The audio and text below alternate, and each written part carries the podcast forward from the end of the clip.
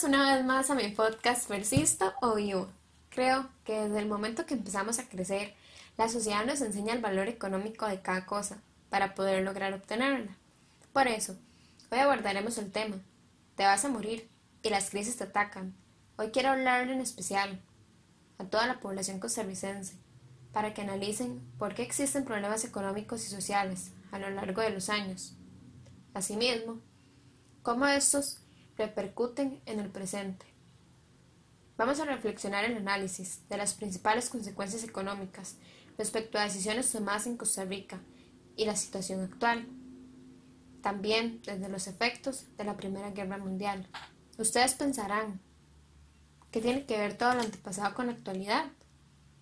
Ok, en esta cápsula te lo voy a explicar.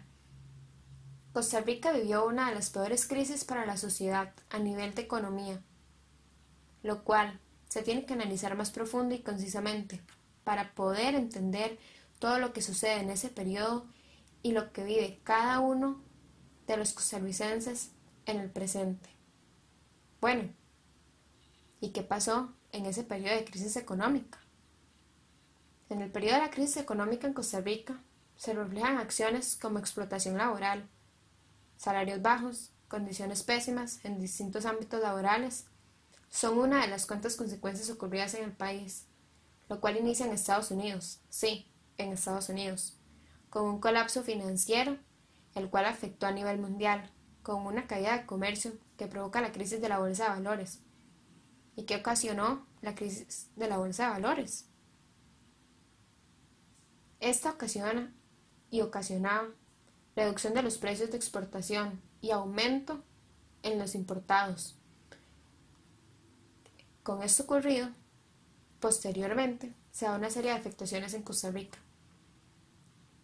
Ok, ¿qué es lo que provoca en Costa Rica? Dicho deterioro económico provoca en el país una cantidad de desempleo, hambre, industrias quebraron, pobreza y una sociedad la cual se encontraba con gran molestia. Asimismo, se crearon las reformas sociales como la Caja Costarricense del Seguro Social, el Código de Trabajo, Garantías Sociales, bajo el poder de Calderón Guardia. Pero sobre todo, ese proceso no es perfecto. Existe corrupción por parte del gobierno y no es un secreto ante la sociedad.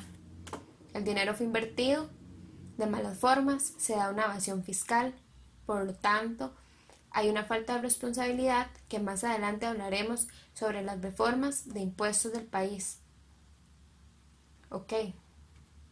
Por otra parte, si bien es cierto, la economía se vino de pico, como se dice coloquialmente, porque afectó de forma rápida y el tiempo de recuperación fue largo.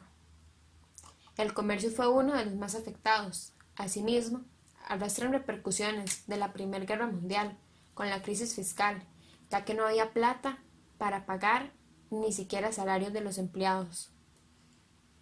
Bueno, y ante esa eventualidad y ese montón de problemas, ¿cuáles acciones toma el país para solventar un poco la crisis?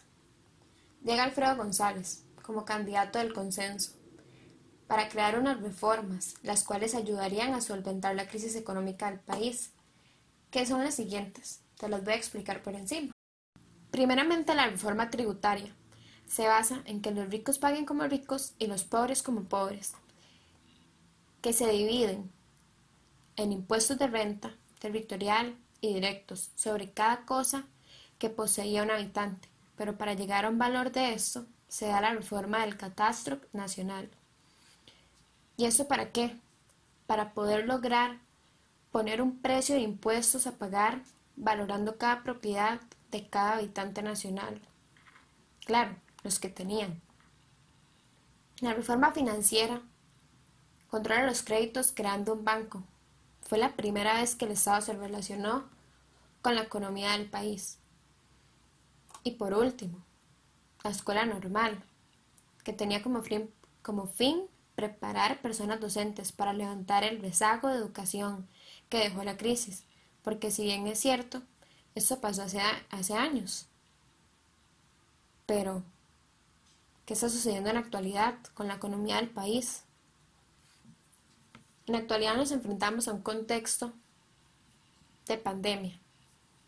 El día a día de Costa Rica se vive en un panorama difícil en todos los sectores a, causa de la crisis sanitaria COVID-19.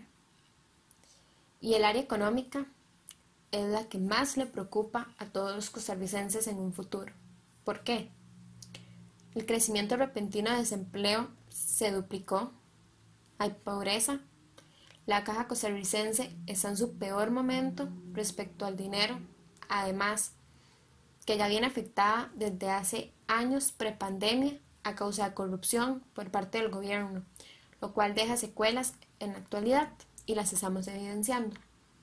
El país no es capaz de solventar todas las responsabilidades respecto al dinero, por lo cual está buscando una salida con el Fondo Monetario Internacional y de esa forma elevar impuestos a cada ciudadano, lo que causa un caos social y económico.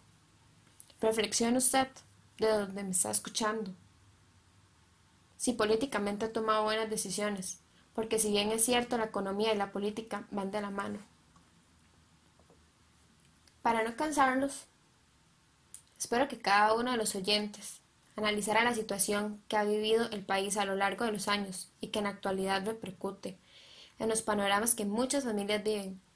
Costa Rica ocupa un levantamiento y una reconstrucción en la economía que no se va a dar de la noche a la mañana. Y como dice Galbraith, la única función de la predicción económica es hacer que la astrología parezca algo más respetable.